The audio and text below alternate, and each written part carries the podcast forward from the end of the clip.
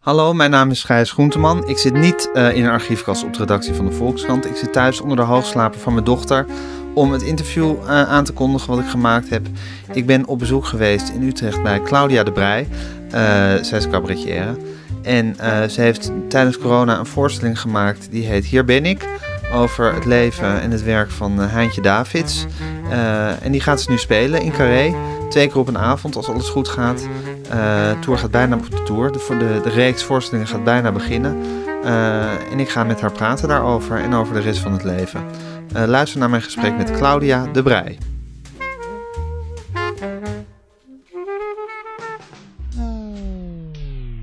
Voor we verder gaan met, met Groenteman in het Nieuwe Normaal, nog even het volgende. Vanaf vrijdag 9 oktober, elke week in je podcast-app een nieuwe podcast van de Volkskrant uh, POTUS, de podcast, waarin ik vanuit de kamer van de hoofdredacteur van de Volkskrant, onze eigen warroom, praat met hem, met Pieter Klok en met Natalie Wright, een speciaal verslaggever over de Amerikaanse verkiezingen uh, van de Volkskrant, en met correspondent in Amerika Michael Persson over de uh, ja, krankzinnige strijd om het Witte Huis die er gaande is tussen Donald Trump en Joe Biden. POTUS, de podcast, vanaf nu elke vrijdag in je podcast-app.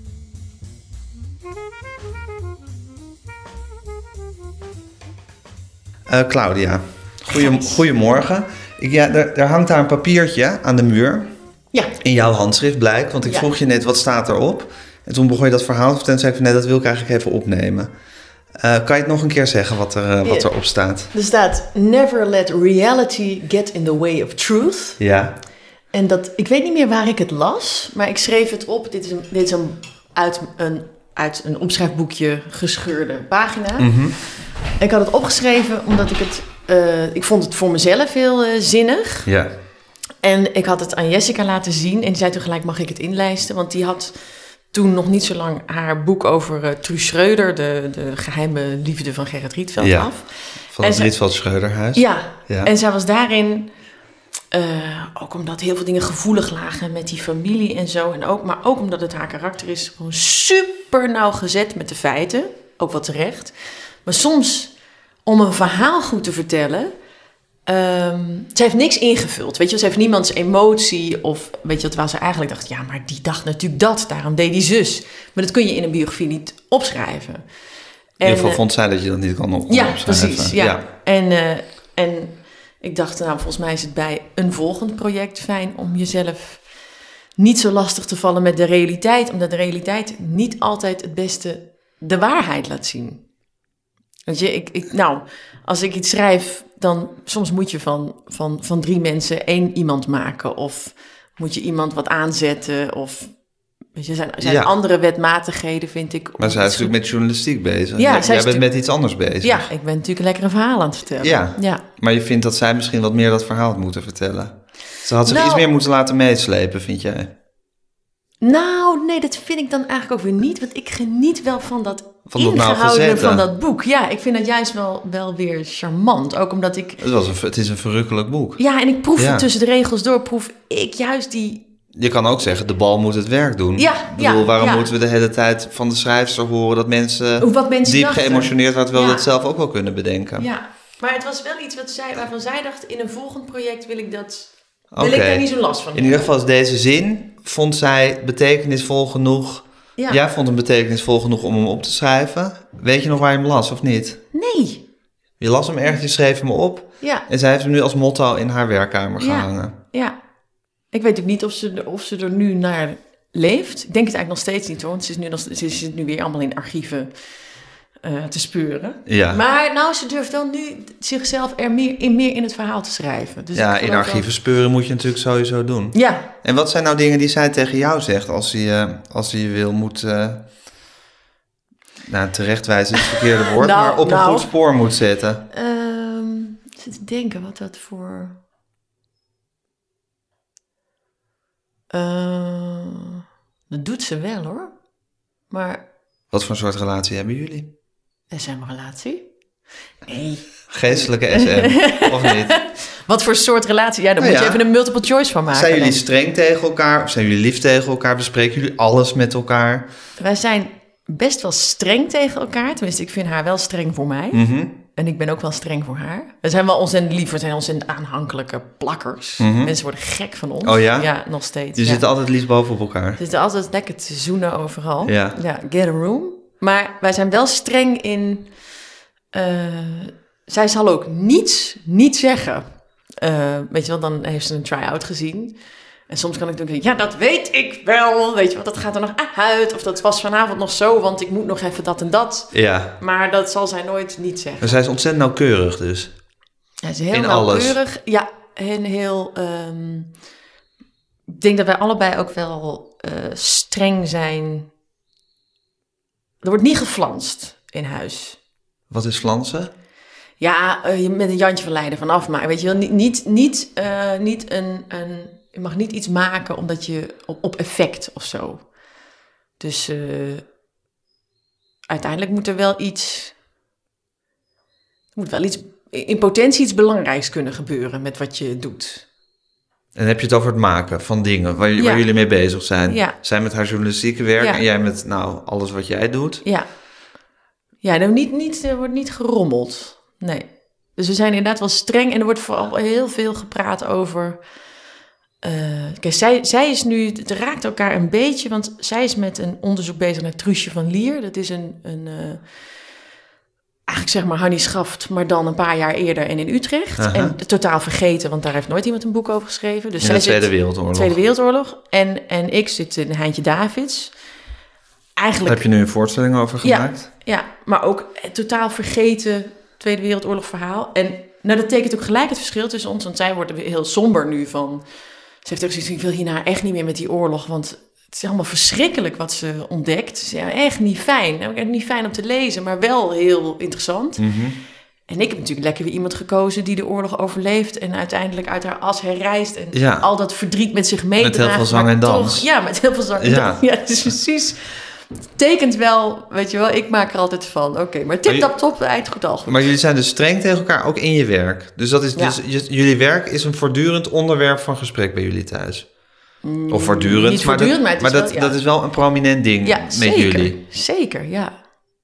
Vind ik ook heel leuk hoor. Ja? Ja. Vind je dat dat ook moet? Ja. Want bepaalt jouw werk ook wie je bent?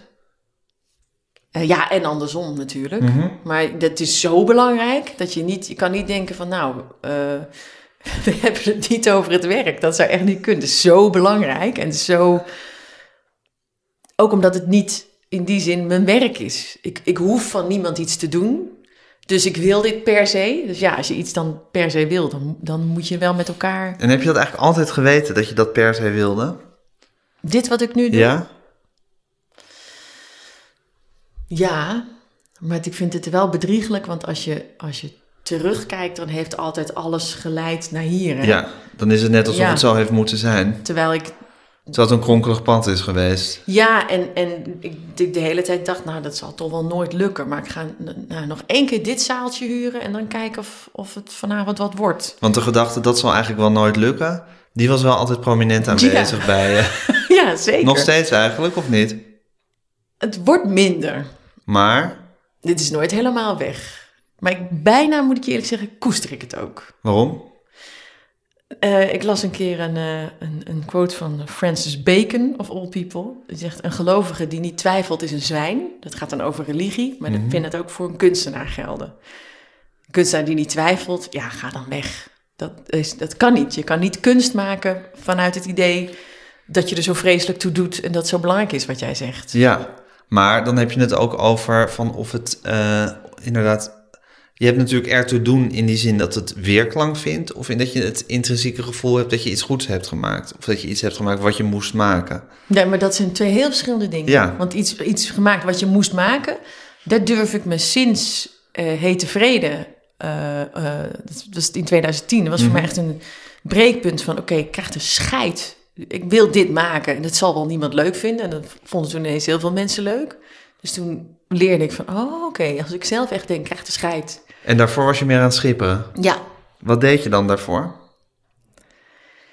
Ja, heel erg kijken wat vindt, wat, vindt, wat vindt die, wat vindt die regisseur, wat vindt die muzikant, wat vindt mijn broer, wat vindt, weet je wel? En, en niet heel erg durven geloven, wat vind ik zelf? Is ook moeilijk. Tenminste, ja, voor sommige mensen helemaal niet. Maar dit, ik, ik, heb die mensen altijd wel benijd. Die mensen die daar niet... eh, Ja, en het is misschien ook een beetje de achterstand die je als autodidact hebt. Ja, Omdat je altijd, omdat je, omdat, omdat het je nooit officieel geleerd Ja. is. Dus dat je misschien altijd denkt van, ja, heb, Ik, heb ik eigenlijk wel recht van spreken? ja, dat speelt zeker mee. En daarin, eh eh ere wie ere toekomt, heeft Ruud Wijsman mij wel een, een, een, een zwiep vooruit gegeven. Wat heeft hij dan gezegd? Nou, die heeft toen eh, Teerling geregisseerd. En Was dat voor Heet Vrede of na Nee, daarna. Daarna, ja. daarna. eh, en ehm, die dat vond ik heel spannend. Ik dacht wel van ik moet, nou, ik moet nou een stap verder zetten. Maar hij is een van de mensen die mij had afgewezen op de Kleinkunstacademie. Dus ik, had altijd, ik dacht altijd, oh god, het is natuurlijk zo'n soort, eh, kleinkunstreus. Kolos. Letterlijk en figuurlijk. En ehm, dus ik had hem toen gevraagd en hij, vond dat, hij, was er heel erg door geamuseerd, hij vond het leuk. En ik heb heel goed met hem samengewerkt. En hij heeft eigenlijk die, die, wat, ik, wat ik niet heb geleerd, omdat ik die opleiding niet heb, ja, de essentials daarvan heb ik toen geleerd. En ook door verschrikkelijke, typische Ruud Wijsman opdrachten als... oké, bij de try-out gaan we natuurlijk niet de pauze doen... want die voorstelling had een pauze. Dus ga je in de pauze even Being Alive van Steven Sondheim zingen. Nou, dat kan je niet met, met mijn introverte... ik hou niet van repeteren, ik wil niet dat mensen...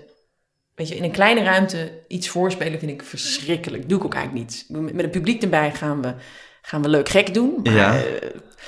Weet je wat... zo- Empathie comité, iets Oh, doen. verschrikkelijk. Nee, je hebt, je hebt artiesten best wel veel die altijd gewoon dat. Nou ja, je hebt natuurlijk sowieso, als je op de Kleinkunstacademie hebt gezeten, heb je natuurlijk Ja. al moeten leren om gewoon in, de, in het Ja. gezelschap van je eigen klas ineens nummer Kiete Pat te gaan zingen. Ja, Toch? Neem ik aan. Ik heb het nooit gedaan, maar goed. Nee, maar ik zie het, ik, ik, dat moet waar zijn, daar, toch? dat moet waar zijn. Dus die nee. zijn daar doorheen geweest. Nee, ik word al ongemakkelijk als maar wacht even, dit is dus een typische Ruud Wijsman opdracht. In de pauze Ja, moest je dan...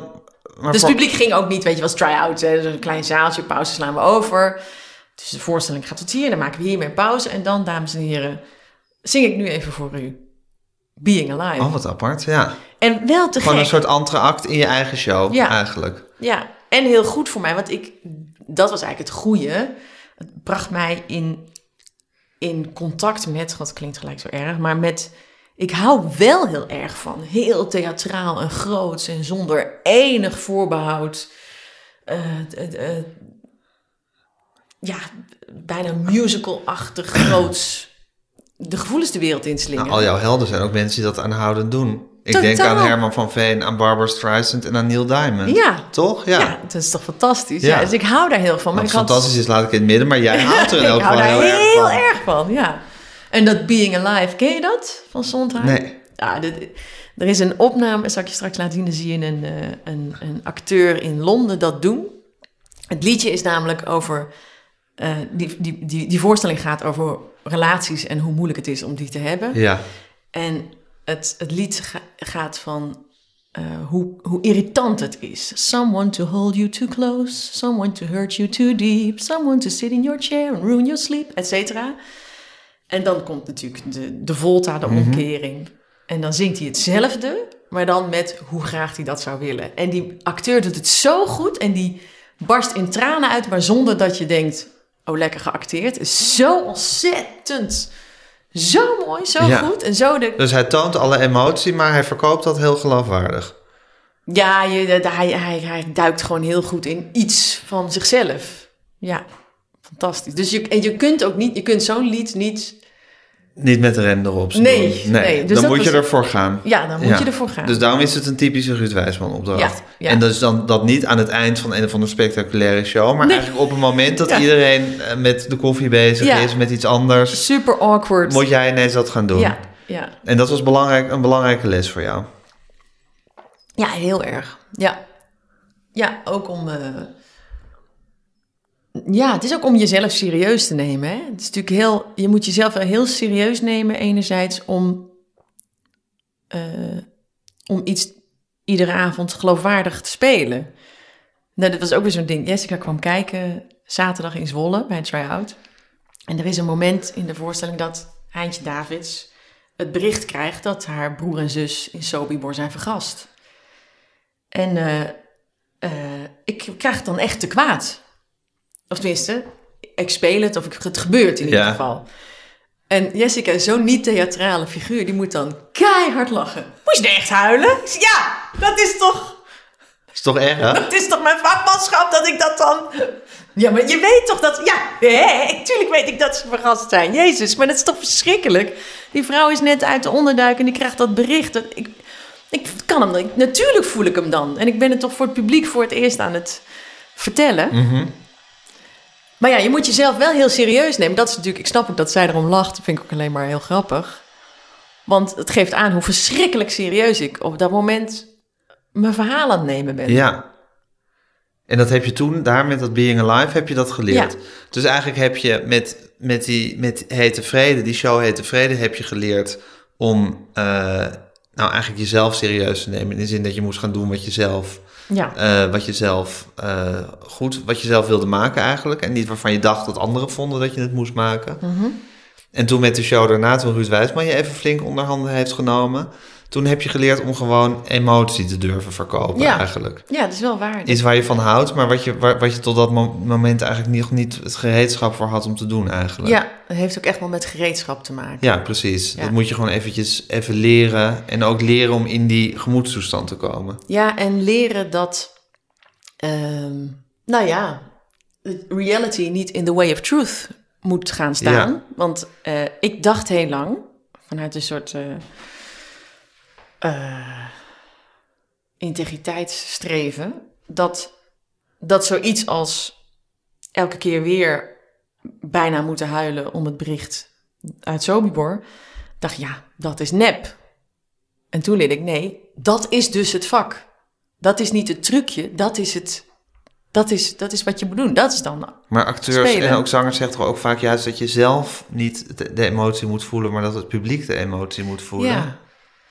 Ja, dat is op zich is dat zo, maar het is niet, het is niet een soort ijzeren wet, vind nee, ik. Dat iedereen dan... doet dat ook meer op zijn eigen Ja, manier. bedoel, ik moet en als niet- dit jouw manier is, is dat niet een verboden manier. Nee, en het is niet zo dat ik eh, avond aan avond tranen met tuiten sta te huilen. Maar het is meer dat als ik in ieder geval. eh, je moet er. eh, nee, ik schrik er ook iedere keer weer van. Maar dat is, was ook in de, in, de, in de research van. Daar was het trouwens ook zo dat Jessica een beetje moest lachen. Ik was dat. Maar Jessica zit jou eigenlijk de hele dag uit te Die lacht me lachen. eigenlijk altijd uit. Ja, maar wel met een soort van. Ze zegt dan nee, toe. Wel met toe. liefde. Ja. Ja, toe. Ja. Het is altijd makkelijk om dat te zeggen. Nee, maar er was zo'n biografietje van Heintje Davids van vlak na de oorlog. Dus dat is, zit nog heel dicht op wat ze heeft meegemaakt. En dan gaat het natuurlijk over de Hollandse Schouwburg en All that jazz. all that jazz. ja, en, eh, en, en het bekroop me weer zo erg. Terwijl, ja, vanaf je achtste weet je dat en lees je dat. Maar altijd van, van, vanaf dit punt van de geschiedenis. Vanaf van, oké, maar dat je nu niet meer met de tram mag, dat eindigt in een concentratiekamp. Maar als je het weer eens van, vanaf dat beginpunt leest, Mhm. denk je, ja, maar de Lochemse Schouwburg, waar zij door, door eh SS'ers van het podium is gehaald, die dat, ik weet dat. Ik weet waar je dan staat. Die vloerbedekking ligt er nog, weet je wel. Dus dan, ja, dan bekruipt het je opnieuw. Terwijl natuurlijk weet ik dat dat gebeurd is. Maar, nou ja, dat allemaal om te zeggen dat die emotie die dan bij het publiek gebeurt, dat het niet zozeer is van is er bij mij wel of niet een traan, maar is het voor het eerst die avond dat ik dat vertel of niet? Ja. En het moet voor het eerst zijn. Ja, Ja, of zo voelen in ieder geval, ja. ja. In die zin ben je een beetje me- soort, in de method acting zit je. In de zin van dat je het allemaal, je moet het doorvoelen. Ja goed, als method acting moet je het dan ook de hele tijd buiten je, Ja, buiten de tijd dat je op het toneel zit van het film in het doorleven. Dus ja ik geloof dat helemaal eh, kloppen. je hebt dan die, die andere, want dat is dan, weet je het method Stanislavski gelul. Je Ja. hebt ook die andere methode, Ja, waarvan ik vergeten ben hoe die dan heet. er zitten twee brekenbenen Ja. over toneel, acteermethodes te spreken. Wacht, ik heb Ruud even. Nee, maar die, die, eh, wat ik toen ook leerde, of dat komt geloof ik nog uit die Blauwe Maandag Theater, Film en Televisiewetenschappen. Als jij gaat rennen Ja. en je kijkt het achterom, word je vanzelf bang. Dus je kunt, voor mij is optreden veel makkelijker geworden sinds ik niet meer, je kunt helemaal method gaan en denken, oh, wat, eh, en de oorlog en allemaal. Maar ik kan ook, als ik goed luister naar wat ik vertel, dat is tegenwoordig dus mijn methode, dan, dan schrik ik dus elke keer Ja. weer van denk, Jezus Christus. Ja, Dus ik, in die zin is het en word je nu maar- geregisseerd eigenlijk? Ja, Door wie? Titus Stiel Groenesteeg. En wat leert hij je zo al? Eh, vooral eh, acteren. Vooral me niet inhouden. Dus eh, het is eigenlijk heel... Ik, ik ben best wel vervelend om te regisseren. Ik, hoewel hij is een heel relaxte, fijne man. Waarom ben je vervelend? Nou, omdat ik eigenlijk zelf best wel regisseer. Want ik weet al wel Vind je zelf? wat ik wil. Ja, ja, vind ik zelf, ja. maar eh, hij heeft wel zulke goede, eh, soort van toneelmatige ideeën die ik nooit kan verzinnen. Dus bijvoorbeeld hoe eh, zowel Louis Davids als mijn echtgenoot Philip Pinkhoff moeten een keertje dood in het verhaal. Ja, ik kom dan niet verder dan... Oh, ben ik? Denk het. Ik dacht dat ik hem uit had, sorry. Zat jij even Ik sta op fout? de vliegtuigstand, hoe kan Hè? dat dan? What the telefoon is fuck? zijn eigen leven aan het leiden. Dus Freaky. gek. Misschien was het een soort melding van je agenda of zo. Nou ja, whatever. Het is Maar, ook niet ehm, zo'n drama. Maar goed, die moeten allemaal dood een keertje. Die moeten dood. En eh, ik denk dan, nou, die liggen dan in een bed en dan eh, einde. En hij bedenkt dan een veel mooier beeld. Want je hebt allemaal steeds allerlei hoeden op in de voorstelling. En ja, als ik het vertel is het niks. Maar weet je wel, eh Abdelhadi die dan die rollen allebei speelt, die heeft dan die... Nou ja, je moet dat... Titus heeft echt een goed, to- goed toneelbeeld. goed toneelbeeld. Titus Stil heeft echt een goed toneelbeeld ja, bij dat iedereen snapt, oh, hij is dood. En dat is dan niet kinderachtig of ja, dat soort dingen. Dat, daarin heb ik en ja, heel assenering en eh, gewoon het mooi maken. Ja, maar eigenlijk ben je lastig iemand om te regisseren... omdat je vindt dat je zelf al de hele tijd aan het regisseren bent. Ja. Is gewoon zo. Ben je eigenlijk een heel dwingend iemand, Claudia? Ja, maar op een aardige manier. Je weet aardig te dwingen. Ja. Nee, ik denk wel dat ik heel dwingend... Ja? Nou, Of ben je zo Nee, dwing- nee. dwingend en volgzaam tegelijkertijd? Dat is ook lastig. ik zit te denken. Ik weet je wat, ik vind het lastig omdat laatst zat ik te denken... Ik heb heel lang gezegd, ja, ik ben natuurlijk ook wel heel dominant. En toen dacht ik, alsof Theo Maas het ooit over zichzelf zegt. Oh, dat vind je seksistisch. Ja, dat vind ik eigenlijk Ja, seksistisch. van jezelf. Ja, Ja. want dwingend, ik weet gewoon wat ik wil. En het is toch mijn show? Dus nee, ik ben eigenlijk helemaal niet dwingend, Gijs Groente. Maar je weet gewoon heel goed wat je wil. Ja.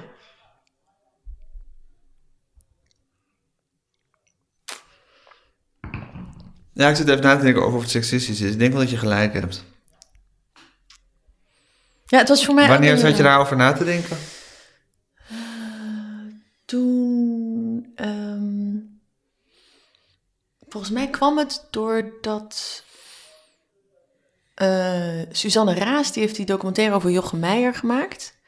En die, die is nu dit proces aan het volgen. Ook omdat het elk moment natuurlijk weer stil kan gaan liggen, dit Mhm. proces, door de maatregelen. Dat is ook een verhaal. En die ging me dan even interviewen. En toen was ik erover na aan het denken van... oh ja, dan krijg je zo'n interviewtje...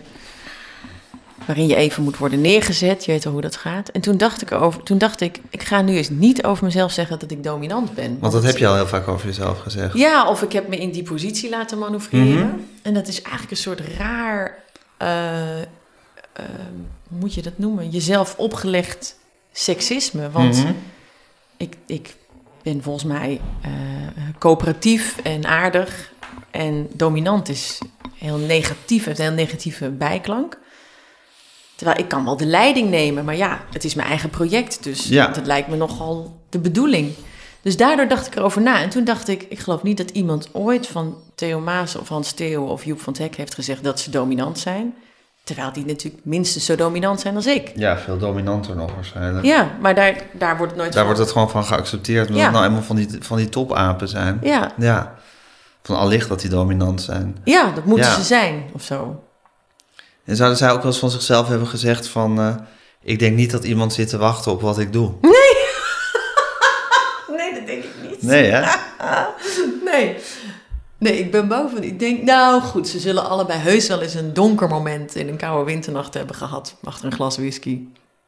Maar dan zal iemand ze dat wel snel uit hun hoofd hebben gepraat, denk ik. Ja, toch? Ja, dat denk Ja. ik wel. Dus misschien is het ook een soort die combinatie dan die, die dan die, die gedachte van dwingend, eh, of wat jij dominant noemt en wat ik dwingend noem, eh, op, oproept, zou ik maar zeggen. Dat je een, aan de ene kant heel goed weet wat je wil, en aan de andere kant ook heel bereid bent om al je, om al je twijfels eh, Ja. te tonen. Ja, Dus, en dat je die ook hebt. En misschien hebben die, die mannen dat ook wel helemaal niet, die twijfels. Of ze, laten het, of ze zeggen het gewoon niet hardop. Ja Ik denk dat ze het niet hebben. Maar misschien is het inderdaad die combinatie dat je jezelf aan de ene kant kwetsbaar maakt en aan de andere kant toch ook gewoon heel volhardend bent.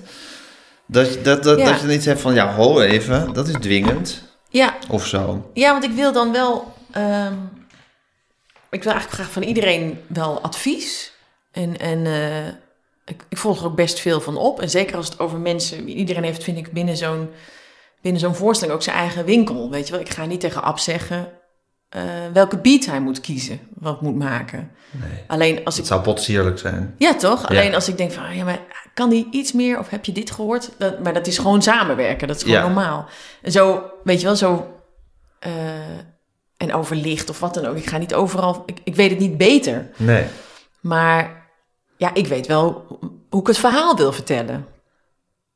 En dan, dus dat... En dat... Die twijfel openlijk tonen. Ja, ik vind dat... Ik heb ook eigenlijk het idee dat dat niet doen, vind ik een beetje ouderwets. Ja, dat zou belachelijk zijn. Ja, Ja. Hey, en hoe vind je het eigenlijk om succes te hebben? heel leuk. Ja? Ja, ik kan niet anders zeggen. Ja, het is gewoon ontzettend leuk. Waarom? Ehm, ja, het, het, het, het, ehm, het, stelt, eh, het stelt het kind in je ontzettend tevreden. Ik ben Het kind in je dat we nou eenmaal allemaal in onszelf hebben. Ja, ja. Ja. ik bedoel, ik vind het dat een beetje zijige uit, uitdrukken, maar ik kan het toch niet anders verwoorden. Het is, Alsof je elke dag een lolly krijgt. Of zoiets. ja, nou, het is Om niet dat ik elke dag voel van wat ben ik succesvol, maar eh, ja, het, het feit dat ik. Ik weet het van, van ehm, André Kuipers, daar moet ik altijd aan denken dat die, toen hij dan in de ruimte was, dat hij muziek moest draaien uit zijn jeugd om zich te realiseren: ik ben, het is echt zo. Ik ben echt. Toen- echt in de ruimte. Ja, toen hij droomde als jochie van hoe dat zou zijn, die muziek ging hij draaien om te, om te beseffen: ik ben er. Ja, Het om eigenlijk een, een, een connectie te maken dus het, tussen het punt vroeger Ja. en het punt nu. Ja, Ja. en, en dat gevoel, bedoel, ik weet wel dat ik geen astronaut ben, maar voor Nou mij ja, is goed. dit, Met een cabaret-astronaut. je. voor mij is het wel living the dream. Ja. Weet je wel, mijn, mijn vader. Is dat waarom je ook altijd zoveel met andere Kuipers rondhangt? Ja, weet je. Nou ja, Ja. ik vind, ja, ik vind dat die, die romantiek van die, ik vind de ruimtevaart gewoon sowieso heel tof, ook omdat ik er niks van snap. Ja. Ook niet een beetje. Ik snap helemaal niks. Nee. Als ze dan gaan uitleggen over die kromming van het heelal, dan denk ik, ja, nou, ik ben al helemaal weg. Maar, ja, maar goed, je snapt wel. Dus met een raket door de Ja. dampkring gaan en dan op een gegeven moment heel ver weg zijn, toch? vet, hè? Ja. Ja. Ja, Maar dat ja. vind je te gek. En je vindt dat hele idee van een droom hebben Ja. als jongetje en dat dat dan gebeurt. Ja, Dat vind je ook aantrekkelijk. dat vind ik echt zo mooi. Ja, dat is dat. eh, ik, ik, ik zoek de hele tijd naar. Weet je, daarom vind ik die Heintje Davids figuur ook intrigerend. Het is al, daarom hou ik ook van Streisand. De- ik ben ergens heel cynisch en heel somber en heel eh, pessimistisch. En ik zoek de hele tijd naar eh, verhalen om, om mezelf Daaruit te corrigeren. Ja. Weet je, ik, ik hou bijvoorbeeld heel van kerst. Niet omdat ik geloof dat Jezus geboren is of al die dingen niet. Maar ik vind het een heel ontroerende gedachte dat we met z'n allen dan wel denken: oké, dan gaan we nu vrede op aarde en de terugkomst van het licht. Dat gaan we nu vieren. Weet je, ik ben We niet... gaan onszelf nu gewoon een volstrekt irreële opdracht of soort, soort ideaal eh, gaan we lekker. En dit zeg ik dus ook zonder Ja. ironie, maar dat gaan, daar gaan we gewoon even in geloven Ja. met z'n allen. Ook omdat het dan, weet je, net als, weet je, iemand heeft ook een keer gedacht, misschien heb- heeft ieder mens wel universele rechten. En als je dat dan goed genoeg doorvoert, dan wordt dat dus waar. Ja, Dus daarom geloof ik er heel erg in Ja. dat je dat, je dat, soort verhalen Ja, ja. tegen de klippen op moet vertellen. precies. Dus jouw, jouw optimisme en, en positiviteit en geloof in het goede is eigenlijk een, ook een, een heel erg protest tegen het omgekeerde van wat je misschien diep van binnen, eh, wat, jou, wat eigenlijk jouw natuurlijke neiging is. Ja. Diep van binnen. Ja. ja, ik zit te denken wat nou de meest natuurlijke neiging is, maar Ja, je natuurlijke Ja. neiging is dus ook om er tegen in opstand te komen. Want er zijn ook Ja. mensen die zich er door, laten meeslepen. Ja, en dat vind ik eh, voor mezelf in ieder geval. eh, nou, ik, dat, ik sta mezelf dat niet toe. Nee, Maar dat kost wel moeite. ja, dat is, een, dat is, dat is eigenlijk altijd de strijd Ja. in jouw leven. ja. En is, het al, is dat altijd zo geweest of is dat met de jaren erger geworden? Het, het is beide kanten op erger geworden. Ja, Ook precies. Dus de somberte is erger geworden en het er tegen strijden is ook daarmee harder Ja. geworden. Ja, want eh, zeker als je nu naar de wereld kijkt en je hebt, je hebt wel eens iets over de Tweede Wereldoorlog gelezen, dan, dan, dan zitten de jaren dertig parallellen echt, die vliegen je om de oren. ja, maar goed, in de jaren tachtig, waarin wij zijn opgegroeid, was er, was er ook heel veel somberte over de wereld. Dan hadden we de hele koude oorlog waar we in zaten. Ja, maar toen zat ik Wham te draaien. Toen was ik echt, toen zat ik. Weet ik wel, maar ik wil maar zeggen van er, er, je- er is Ja, is op elk, altijd. elk moment van de Ja. geschiedenis is er wel een soort einde der tijden-achtig eh, iets te ontdekken dat je denkt van nou nu is het wel heel erg eh, op het randje ik, allemaal. Ik, ik wil dat toch vinden dan dat je toch te veel relativeert wat voor, voor fascistoïde eh, eh, eh, trekjes, en nu trekjes deze tijd. zijn. Wat ik echt anders vind dan de Koude Oorlog Ja. was. Dus je, ziet echt, en, en, je, en je weet gewoon van, oké, dan zo gauw een, een autocraat een democratie weet te kapen, dan, dan, dan, dan kost het heel veel bloed voor het weer Ja. ooit een democratie wordt. Maar dit zijn nu heel erg de dingen van buitenaf die jou beïnvloeden, waarvan Mhm. ik absoluut geloof dat het zo is. Maar ik kan me ook voorstellen dat jou, jouw diepgewortelde, eh, wat, je net zei, pessimisme, cynisme en somberte en tegelijkertijd je diepgewortelde neiging om daar tegen in te bluffen Mhm. of tegen in te schreeuwen eigenlijk, daar tegen in verzet te komen, dat dat iets is wat vooral van binnen zit.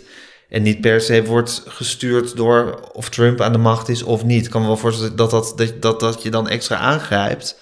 Maar dat dat niet de oorzaak is van het heftige voelen daarvan. Of nou, wel? ik ben bang dat het toch Ja? meer meespeelt dan je denkt. Ja, ik, ik, eh, sinds, eh, sinds, sinds, sinds die nacht in 2016 Ben je echt somberder ben ik geworden? echt somberder. Ja, kan, ja dat, ik wil niet dramatiseren, maar dat is echt zo. niet. Dat, dat, eh, en ik zal echt blijer zijn, stel dat het allemaal, dat de democratie functioneert en Biden is het straks en zegt heel snel, Kamala, ga jij het maar doen. Dan ben ik echt blijer. Ik bedoel, het is niet dat ik permanent, het is niet als ik met mijn kinderen zit te eten, dat ik denk, oh, maar intussen zit Trump aan de, ma- aan de macht of is Orbán daar en daar mee bezig. Maar ik, ik, Je voelt dat wel echt maar ik voel dat wel echt. En echt niet permanent en echt niet op privé-niveau de hele tijd. Ja. Maar En als we het dan hebben over die tijd dat je nog Wham zat te draaien. Mhm. eh, had je toen die donkere kant ook in je? ja, Ja? Maar toen was die veel zichtbaarder, omdat ik een heel introvert kind was.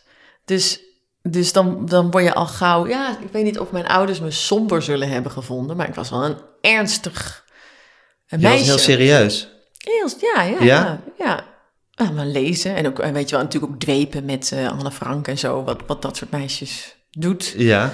Eh, veel, veel lezen en... eh Maar en heel je- escapisme, ook lekker Disney-films. Ja, dus het is aan de ene kant inderdaad Disney-films en aan de andere kant ook een grote eh, hang naar je informeren over het kwaad in de wereld. Ja, Dus willen weten wat, hoe slecht de mens kan zijn. ja. En wat, wat, wat, wat, wat, wat we elkaar aan kunnen doen. Ja, ik kan me ook herinneren, dat is heel stom maar toen zat ik in de brugklas.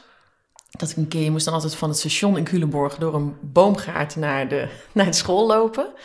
En dat ik echt een, een epiphany had. Dat ik dacht, weet je wel, wat je kunt hebben als je gebloot hebt of zo van wow. Ja, een inzicht, Ineens ja. zie ik het. Dat ik voor het eerst besefte, oh, maar het kwaad moet natuurlijk wel bestaan. Want anders kan je ook niet voor het goede kiezen. Anders, het moet, het moet natuurlijk bestaan. Nou, dat vond ik een opluchting. Dat had ik het ik had gevonden. Ja. En ge- de, de- eh, volg je dat inzicht nog steeds? Ja, Geloof je eigenlijk in het kwaad en in het goede? Eh, ja. Ja, ik ben nou toevallig een biografie van Hannah Arendt aan het lezen. Dus ja, dan ontkom je er ook niet aan om, eh, om daarin te geloven. Zij, zij eh, het was zo mooi, want zij schreef iets eh, wat ik nu de hele tijd roep. Dat is weer een bijster onoriginele gedachte blijkt te zijn, want Hannah Arendt schreef het al, eh, ik geloof voor de oorlog. Dat, dat hele de meeste mensen deugen idee, dat geloof ik dus niet zo. Want ik denk gewoon, de meeste mensen willen niet alleen zijn. En 20% is echt goed en 20% is echt slecht. En de rest wil gewoon niet alleen zijn. Dus waar de meeste mensen zijn, daar gaan de meeste mensen heen. En dan lopen ze of achter Obama aan of achter Trump. Willen gewoon allemaal niet alleen zijn. Dus, dus moet je zelf beslissen en, en eh, de moed hebben om een kant te kiezen. En dat gaat niet vanzelf. De hele tijd. En dus voor die eh 60% waar je het dan nog over hebt, hè, die mensen die een beetje, beetje ertussenin hangen, die vechten de hele tijd in het tussen het kwaaien en het goede in zichzelf. Ja, wij, wij allemaal, ja, de meeste van ons, denk ik. En hoe weet je wat het kwaaien en wat het goede is? Ja, dat is eigenlijk volgens mij niet zo moeilijk.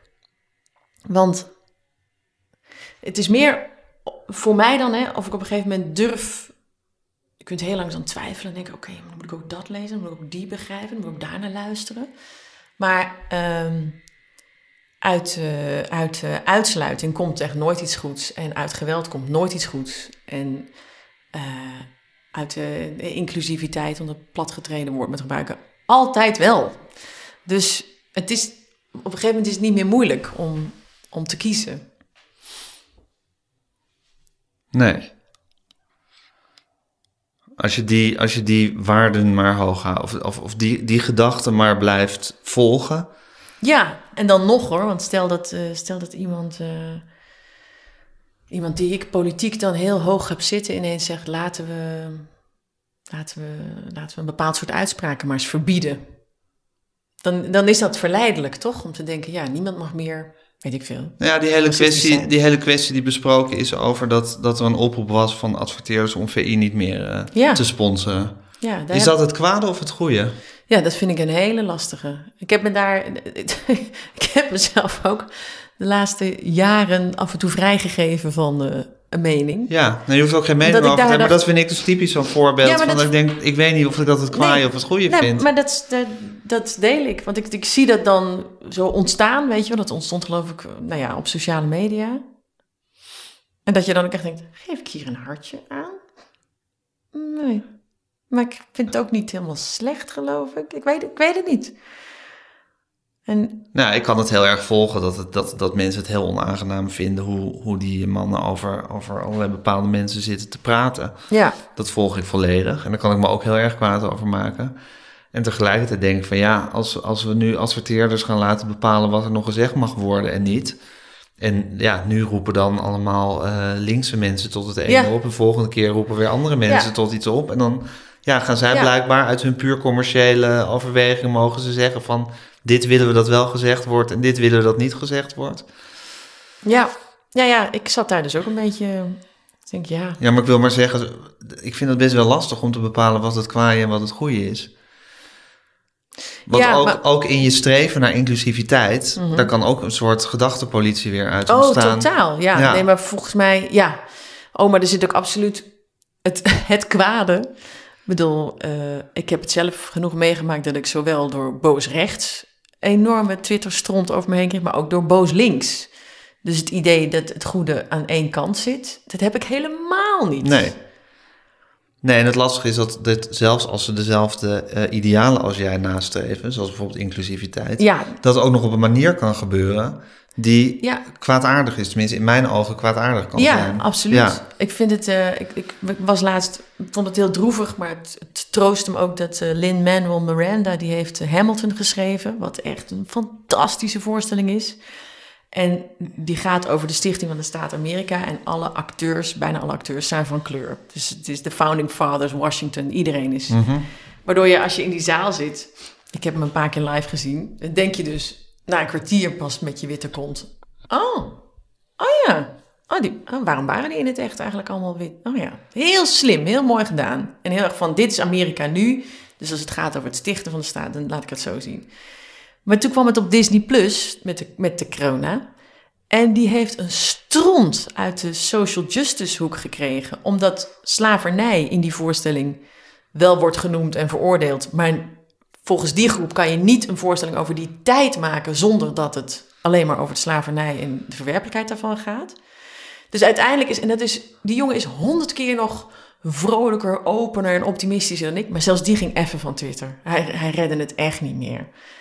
Nou, dat vond ik heel droevig, maar ergens ook bijna troostend. Dat ik dacht, oké, als je zelfs, als je zelfs hem kunt veroordelen, die het zo goed en zo zorgvuldig en zo, ja, dan weet ik het ook niet meer. Dan, dan kun je dus op een gegeven moment denken, ik kan echt niet iedereen gelukkig maken. En het is toch ook steeds een afweging. Weet je wel, ik, ik had met mijn broer een discussie over wat we nou vonden van Femke Halsema en de demonstratie.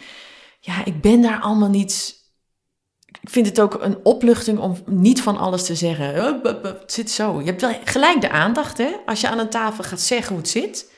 Dat is heel gek. Hoeveel aandacht je daarmee kunt nemen. Slaat nergens op. Ook over dingen waar ik niks van weet. Als ik gewoon begin over, ik heb dit en dat gelezen. Moet je maar eens proberen, als je bijvoorbeeld bent- afgevallen.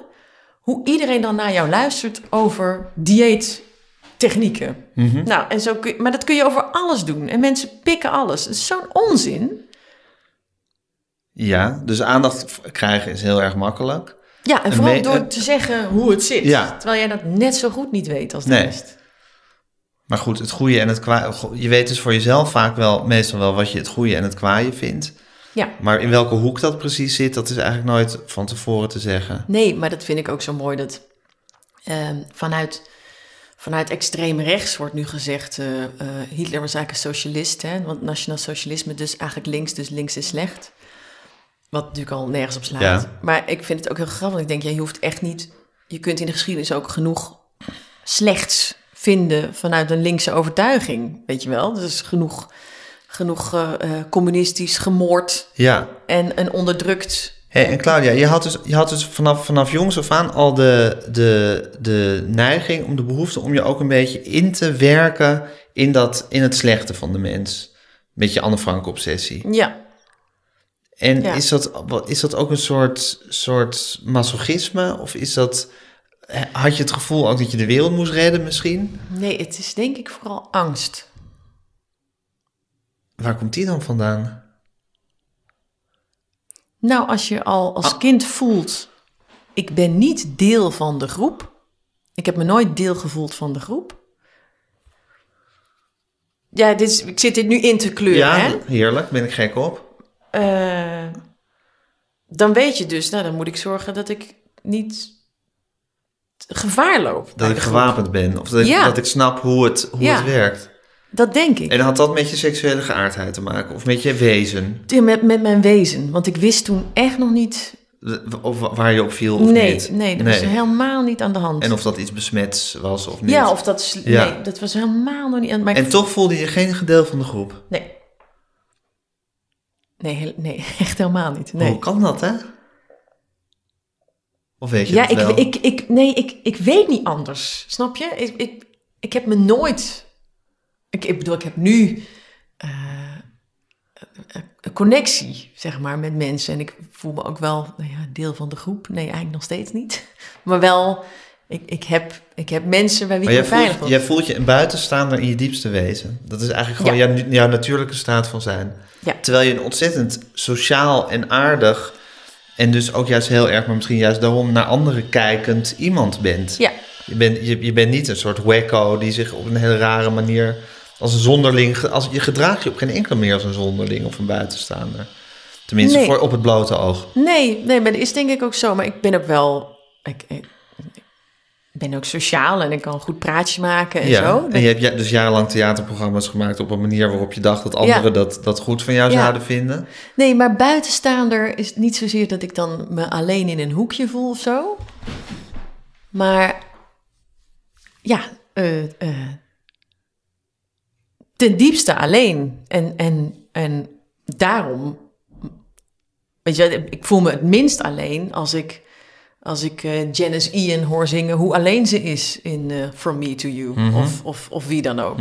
Dus ik, ik, dat, eh, kunst, met name kunst kan het af en toe Want dan voel je je opheffen. begrepen. Ja, Of dan voel je je gekend. ja, weet je wat uh, Lou Reed zingt... I gotta mutilate myself to make a sacrifice. En denk ik, ah, Lou.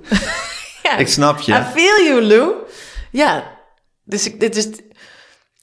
Dus ik leg me niet neer bij dat buitenstaander zijn. Ik ben eigenlijk aan alle kanten... Dat is het dubbele. Ik ben aan alle kanten aansluiting met de groep aan het zoeken. Ja, Maar heel erg op mijn voorwaarden. ja, maar je bent dus eigenlijk aan alle kanten je eigen diepste gevoelens aan het, eh, aan het neutraliseren.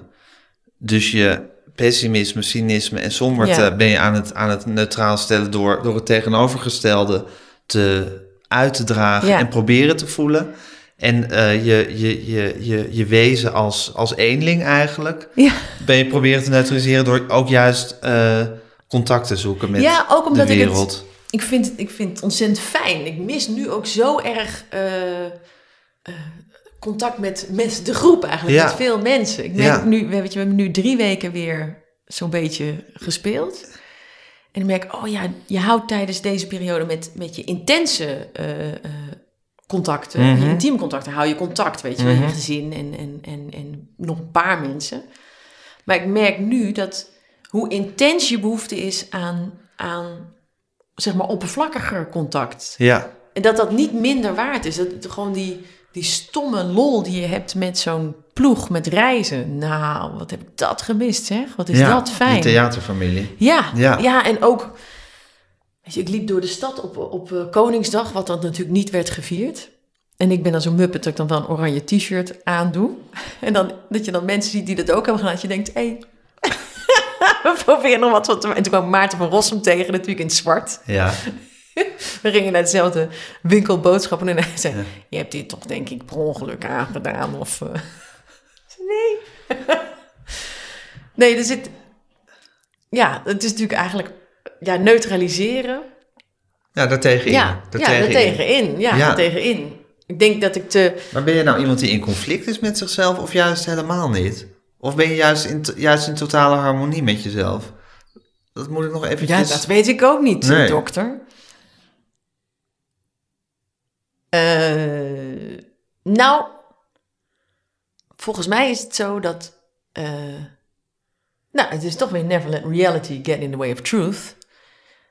Vol- volgens mij, eh, daarom hou ik ook zo van dat Amerikaanse grootse musicalachtige denken. Dat gaat altijd over een droom, gaat altijd over iemand met een droom. En die maakt die waar.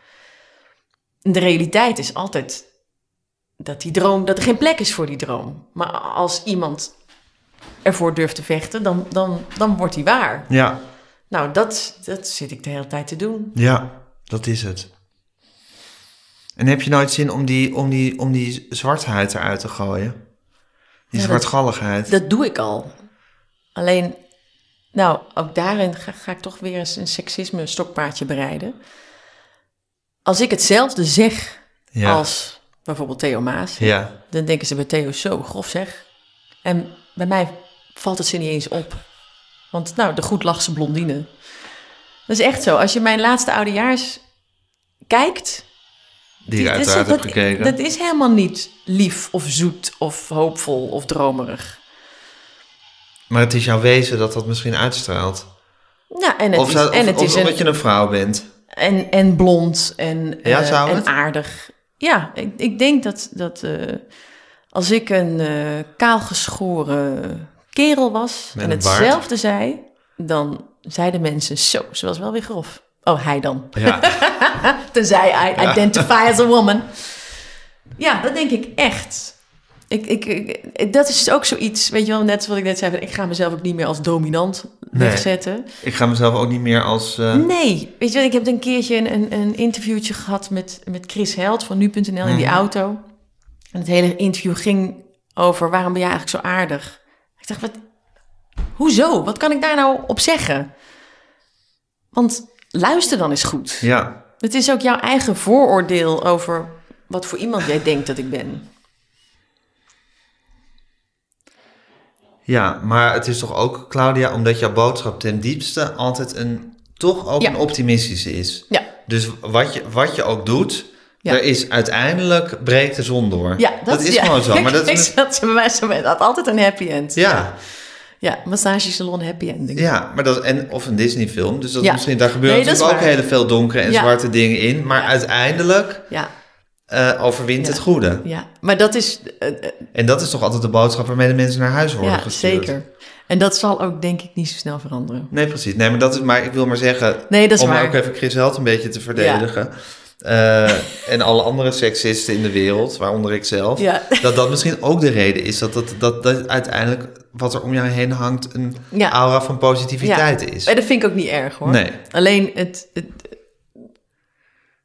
Het is Ja, wel misschien- erg simpel om te zeggen dat je alleen maar goed nieuws aan het verkopen ja, bent. en de misschien is het tijd. ook... Het is ook het, misschien is het ook te genuanceerd. En ook niet niks tegen Chris Held of zo. Maar het drong pas na dat gesprek tot me door. Van wat gebeurt hier nou eigenlijk? En ehm, zie je dan niet dat die positieve slotconclusie van mij... dat die niet komt omdat ik naïef ben... maar omdat ik alle lagen stront en cynisme heb doorgewerkt. En ik niet anders kan eindigen dan dit. Want anders kan ik natuurlijk morgen mijn bed niet meer uit. Gek. Ja, omdat je misschien eigenlijk wel duizend keer zwartgalliger en somberder bent dan die hele Theo Maassen. Ja, wie weet. Eh, ja. Nou, dat denk ik eigenlijk. Denk je dat wel. echt? Ja. Nou, duizend is misschien overdreven. nou ja, maar misschien ben Ja. jij wel ten, diep, ten diepste pessimistischer en somberder. En heb je daarom ook meer nodig om daar gewoon Ja. tegen in te gaan. ja, er is een gevecht te strijden. Ja, tegen de zwartgalligheid. Nee, nee, niet tegen de zwartgalligheid. Tegen wat de zwartgalligheid veroorzaakt. Ja, hey, en als je zegt die regel van Lou Reed... I gotta mut- mutilate myself... To make a sacrifice. To make dat a sacrifice. Zeggen, ik, ik ben geen automutilant, maar... Maar misschien ik- ook wel een beetje. Nou ja, ik, ik, ik vind het gewoon heel fijn. Het is, ik haal het voorbeeld aan omdat eh, Jessica die vindt dat zulke kutmuziek. En die zegt, die zegt ik zei toen, oh, ik vind dat zo kut, zegt zelfmoordmuziek. Ja, wel nee, luister maar. En toen kwam net dat zinnetje. toen dacht ik, oh ja, is even wel misschien een punt. Het is ook wel goed om te zeggen dat Lou Reed geen zelfmoordmuziek is. Ja, maar nou, ik haal daar dus eh, eh, eh, hoop uit en, en energie. En net als die, nou ja, jij bent natuurlijk Bob Dylan eh, man. Ja, Die, die Bob Dylan track die laatst uitkwam van 17 minuten. Nou, dat, dat, dat is eigenlijk ook best wel een gloomy. alles wat Bob Dylan doet is gloomy. Ja, maar ik vind het heel... Jij wordt er vrolijk van. Ik word er vrolijk van. Ja, dat ja. Het, most of the time of zo. En waarom word je dan vrolijk van Barbara Streisand?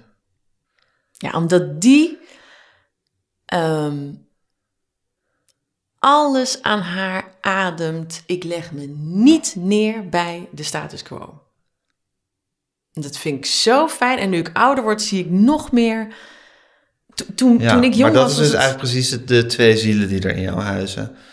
Ik bedoel, Ja. Lou, Lou Reed legt zich in feite ook niet neer bij de status quo, maar die, die, die laat de status quo zien in al zijn duisterheid. die bezinkt de status quo. Ja. ja. En Barbara Streisand ziet misschien dezelfde status quo, Ja. maar zegt, en we gaan er gewoon een dikke laag poedersuiker Ja. overheen gooien. Nee, nee, nee, maar, maar daar, da- daar zitten we op wel een Daar ander... moet je me even corrigeren. Nee, want het is niet een laag poedersuiker Wat is het eroverheen. dan? Het is, we gaan, we gaan een ander gerecht bakken. Ben je besodemieterd? Weet je, zij is ook... Ze heeft ook voor al die democratische presidentskandidaten sinds de jaren 50 een concerten Staat gegeven om, geld op te halen. Ja. Dus het is niet, we gaan het, het, het, het kwaad verdoezelen. Nee, we gaan het kwaad vermorzelen. Met goedheid, Ja, met een beter met idee. soft focus. Ja. Ja. nee, niet met soft focus. Nou, nee. ook. Nee, ja, je Onder andere met soft focus. Ja, en met dus- mooie liedjes. Ja, dat is wel waar. Want ze heeft is een heel goed voorbeeld hiervan. Zij heeft een, een, eh, een concert voor McGovern, die niet eens kandidaat is geworden Ja. destijds, in de jaren 60. En dat opent ze met een mashup van Sing van de Carpenters, waar ik van Sesame staat. Ja. Sing, sing a song. Weet je, super poeslief. Ja. En dat wordt dan onderbroken door Make your own kind of music. Weet je, van Mama Cass. Nou, Ja. dat is, voor mij is dat, dat is alles in, in één. Dat is zo te gek. Even if nobody else sings along. En dan weer naar sing. ja, heerlijk. Ja, maar je ziet dus ook de duisterheid in Barbara Streisand. En je ziet haar gevecht om Ja. daar, om daar tegen, tegen in te gaan. Ja, zij... Ja. eh, zij ehm, En dat is hetzelfde gevecht als wat jij aan wil gaan, hebt willen gaan in je leven. zo, ik moet, nu, nu, ik moet nu uitkijken dat ik niet zeg... Nee, ik zeg niet dat je je vergelijkt met Barbara Streisand. Want je zegt, ik kan ook zo goed zing, zingen als zij. Maar wel de, de, het uitgangspunt. Ja, en zij, en ik ben, in, in, in daarin trek ik me ook op aan Bette Midler en Jane Fonda. En dat zijn allemaal van die oude knarren, die al, die zijn al sinds eh, de jaren zestig echt ontzettend aan het rocken. En die, zijn nu, die hebben nu helemaal scheid aan alles. Die zijn zo leuk om te volgen. En die, weet je, die, die, die zijn van de, was dat de tweede feministische golf? Ik geloof het wel. Die zijn zo badass en die hebben zo gedurfd. En die, en die zijn nu weer echt nodig, die stemmen. Ja, en eigenlijk los van dat je je niet inhoudelijk of kwalitatief met hem wil vergelijken. Maar eigenlijk zo'n oude knar wil jij ook worden. Ja, Ja, gewoon altijd er tegenin. ja als het nodig is. Ja. Ja. En dat auto, dat I got to mutil- mutilate myself. Ja. Want ik zei natuurlijk van dat, dat, dat die hang naar jou om de hele tijd je in Anne Frank en He- Heintje Davids en, en, en alle andere narigheid te verdiepen. Daar zit natuurlijk daar zit iets masochistisch in. Ja, een beetje wel, hè? Ja. Dus daar ja. zit die automutilatie misschien wel een beetje. Oh, shit zeg, ja. Of heb je het ook fysiek gehad? Nee, Heb je zelf wel eens pijn gedaan? nee. Nee, nou, is dat waar? Ik heb wel een beetje een verstoorde verhouding met eten een tijdje gehad. Weet je wel, niet in de, in de totale anorectische of bulimische zin, maar wel zoals ongeveer elke vrouw van mijn leeftijd, dat je dan... Een stukje zelfhaat is mij niet vreemd. Nee. En daar ook eh, het gedrag bij eh, ja, uitzoeken. Ja, ja, jawel. Maar ik heb, ik heb nooit mezelf eh gesneden. Gesneden. Of dat soort dingen. Nee, dat staat ook heel ver van me af. Vind ik, vind ik ook zo erg. Vind ik zo, ik, Afgrijzelijk. soms zie je bij mensen dan die krasjes en Ja. denk ik, god, lieverd, weet Ja. je wel? Dat je dat ziet. Vind ik zo... Maar toch vind je het niet onbegrijpelijk. Je snapt, nee, je snapt snap de het gedachte. zeker. Ja, ik snap het zeker.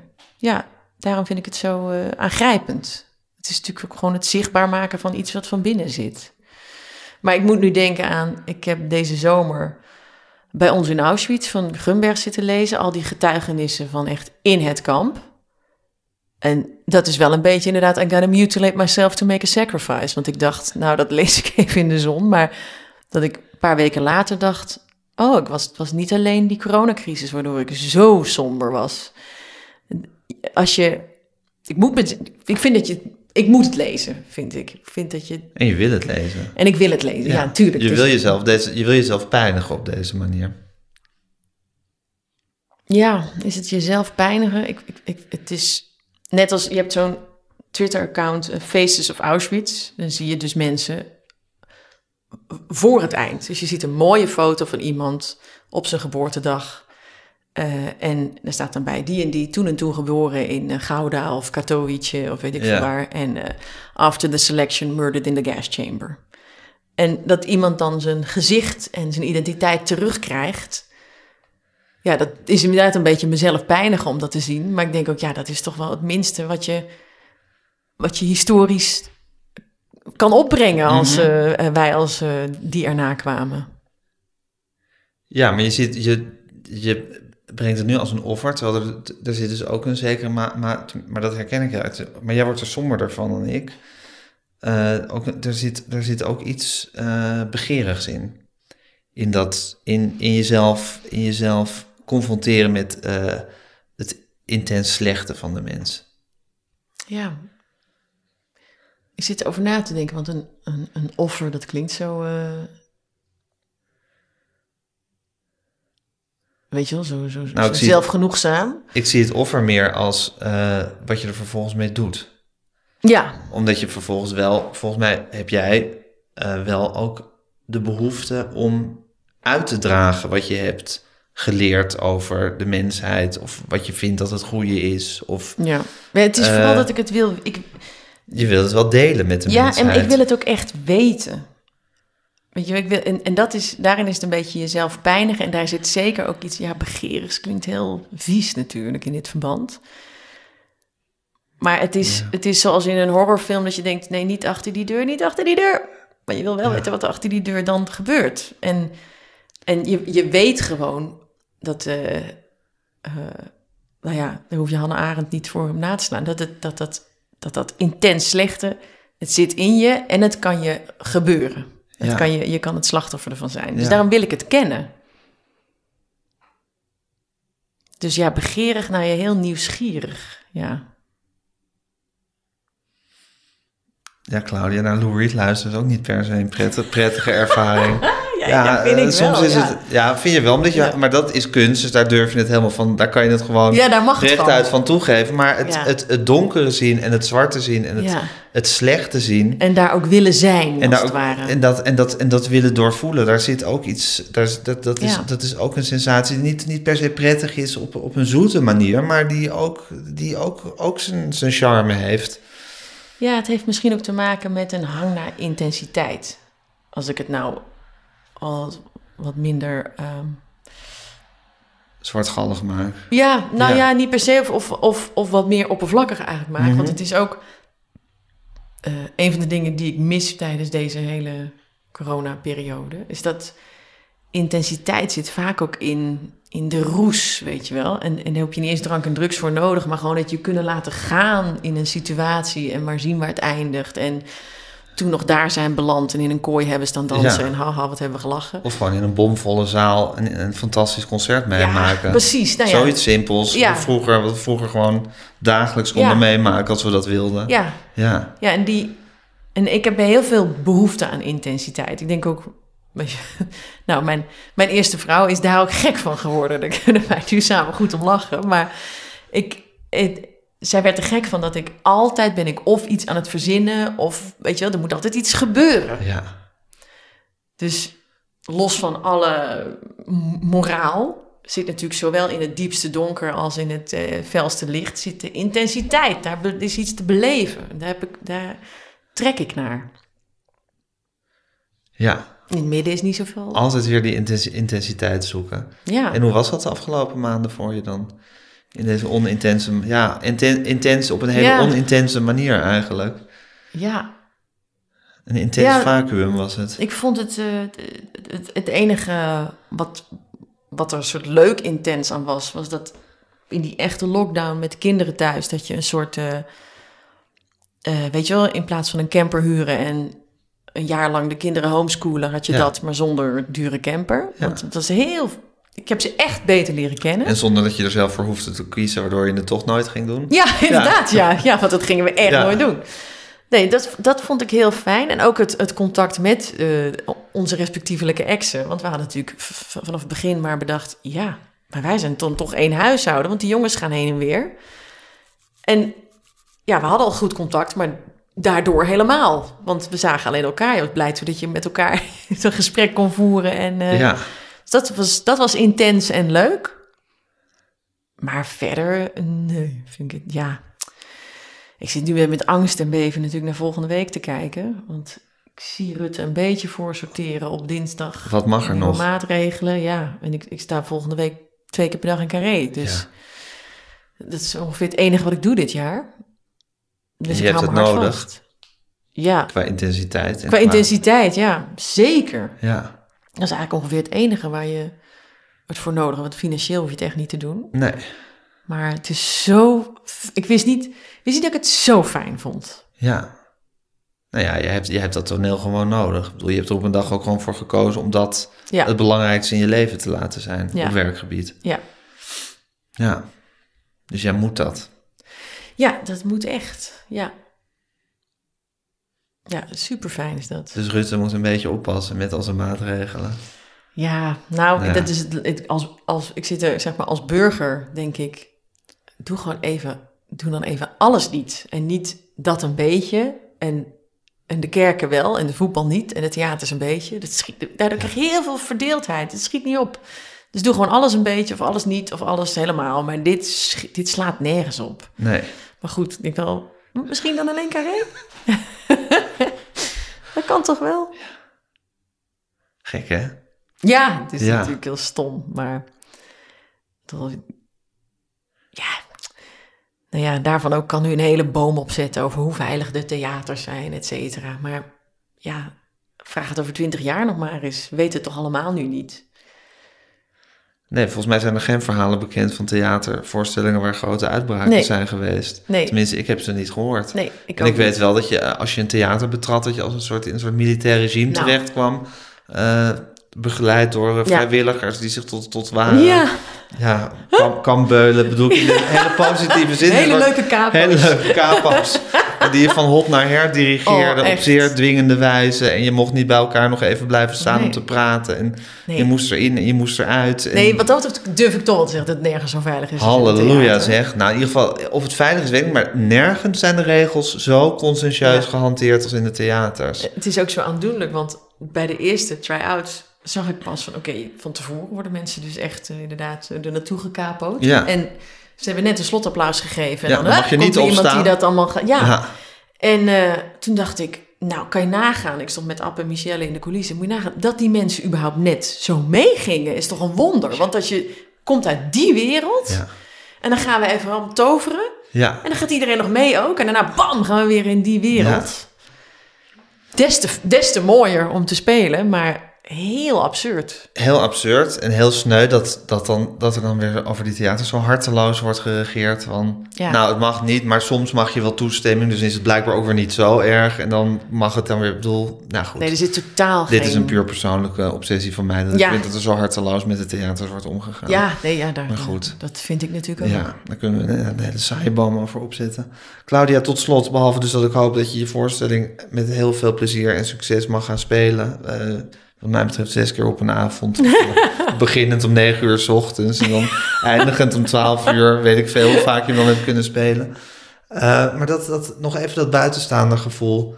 Wanneer heb je dat, eh, eh, kan je herinneren wanneer je dat voor het eerst voor jezelf geformuleerd hebt?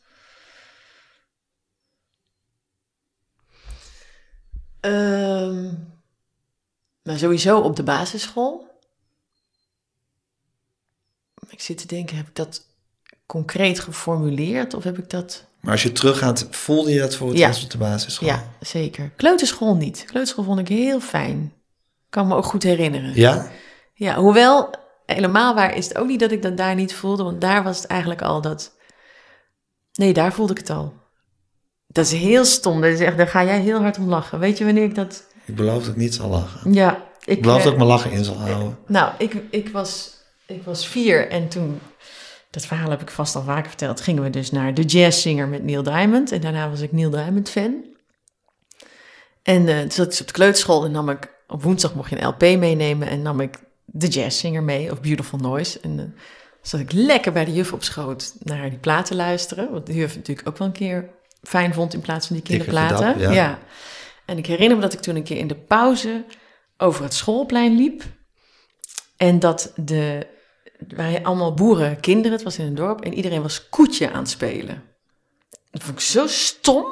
Hing dus de hele klas hing over een balk en die deden moe. En ik was toen op Johnny Hazendonk, een jongen die tegenwoordig regelmatig de lokale krant haalt, omdat hij een hele mooie geitenfokkerij, een hele goede bloedlijn in de geitenfokkerij heeft. En toen dacht ik, nou, ik ben niet meer op Johnny Hazendonk, want dit, hier ligt de grens. Ik word lesbisch. Ik word- nee, zover was het niet. Maar toen liep ik over het plein en toen had ik een, een liedje in mijn hoofd van Neil Diamond. En, en ik, ik vond het toen heel wonderlijk, vind ik nog steeds, dat je als je een liedje in je hoofd hebt, dat je ook alles hoort. Hè? Dat je ook de violen, dat je alles, dat je, dat je een heel lied echt kan onthouden. Dus ik was aan het luisteren. Wat een autist was ik eigenlijk, denk ik nu. Naar, naar de strijkers en zo van, van Hello Again. En ik liep daar. En toen kwam een meisje, ik geloof Lisette, vragen: Doe je mee met touwspringen? Toen dacht ik: Ja, ik zit nou even. Naar Neil Diamond te luisteren Ja. in mijn hoofd. Dat kan toch niet? Ja. En ik weet niet meer wat ik toen heb gezegd of gedaan. Maar toen dacht ik wel: Ik ben niet. Ik hoor hier niet Ik bij. hoor hier niet bij. En dat vond ik niet per se. Dat vond ik niet fijn om Nee. te constateren. Maar ik- ja, ik herinner me het van, van. Ik denk dat dat het eerste moment was dat ik dacht: Ik ben anders. Ja, en dat is dus net zoals dat André Kuipers, die toen die muziek draaide eh, in de ruimte, die hij als kind had Ja. gehoord, is, is Neil Diamond dus voor altijd ook eigenlijk met dit, Ja, met deze sensatie, die natuurlijk ook niet per se prettig is, maar misschien wel het, de essentie van jouw karakter bepaalt. Wat, nu je dit zegt, toen, toen de coronacrisis dus begon en we niet mochten toeren, daar was ik natuurlijk heel verdrietig van ineens niet meer mogen spelen. En toen ging, dan ga ik dus Neil Diamond draaien in huis. En toen zei Jessica, ah, terug naar de basis. dus die had het wel door, ja. Dat is, ja, dus dat is wel waar. Ja, dat is het. Ja, Ja, dat je dat intens gevoel hebt van ik hoor er niet bij. ja. En dat is natuurlijk niet leuk, maar je zal het er wel mee moeten doen. Dus dan maar er tegenin. Ja. Dus dan maar er het beste van maken. ja, Ja, met Neil. met Neil en Barbara en Lou Ja, en de rest van de wereld. ja. En al die andere loners. En al die andere loners. Ja, le- het leger van loners. Ja, Ja, dat is natuurlijk wat ze zijn. Dat is zo fijn. ja. En waardoor je je gehoord en begrepen voelt. Ja. ja. Succes, Claudia. Ja, dankjewel. Omdat we maar met z'n allen in volle theaterzalen weer mogen zitten Oh. binnenkort. Wat toch het fijnste is wat er is. Ik heb een, een eh, weddenschap met Madeleine van der Zwaan. Nou ja, weddenschap in zoverre. We, we willen hem allebei winnen. Want Ja. we winnen als, als we gewoon weer voor 1700 man deze voorstelling doen. We hebben echt zo van, maar dat gebeurt een keer. Maar jullie werden dus allebei op hetzelfde. Ja, dus... Oh, saai weddenschap. nou, een afspraak. Een Dat- afspraak. zo- de- En is er een termijn waarop dat dan gebeurt? nee, daar zijn we allebei te realistisch. Maar jullie hebben, jullie hebben de tijd van leven allebei Ja, om dit mee te mogen ja maken. dat Dat... gaat toch een keer gebeuren. Ja. Ik hoop het, Claudia. ja, eerst voor 250. Ook leuk. Desnoods 30. Ja, ook prima. Ja. Maar goed, niks boven 1700. Nee. Dankjewel. Dit was Met Groenteman in het Nieuwe Normaal met Claudia de Brij. Mijn naam is Gijs Groenteman. Ik maak deze podcast samen met Da- Daan Hofstee. U kunt zich abonneren op alle mogelijke manieren. U kunt ons een e-mail sturen, podcasts.volkskrant.nl. U kunt ons volgen op Instagram, @metgroenteman. En geef ons vooral lekker veel sterretjes.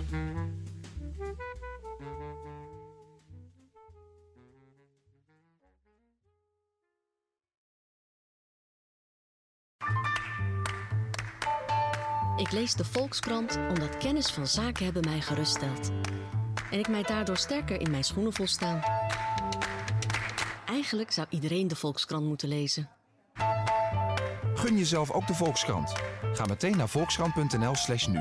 En lees de krant tot wel acht weken voor maar 4 euro. Stopt vanzelf volgens de actievoorwaarden.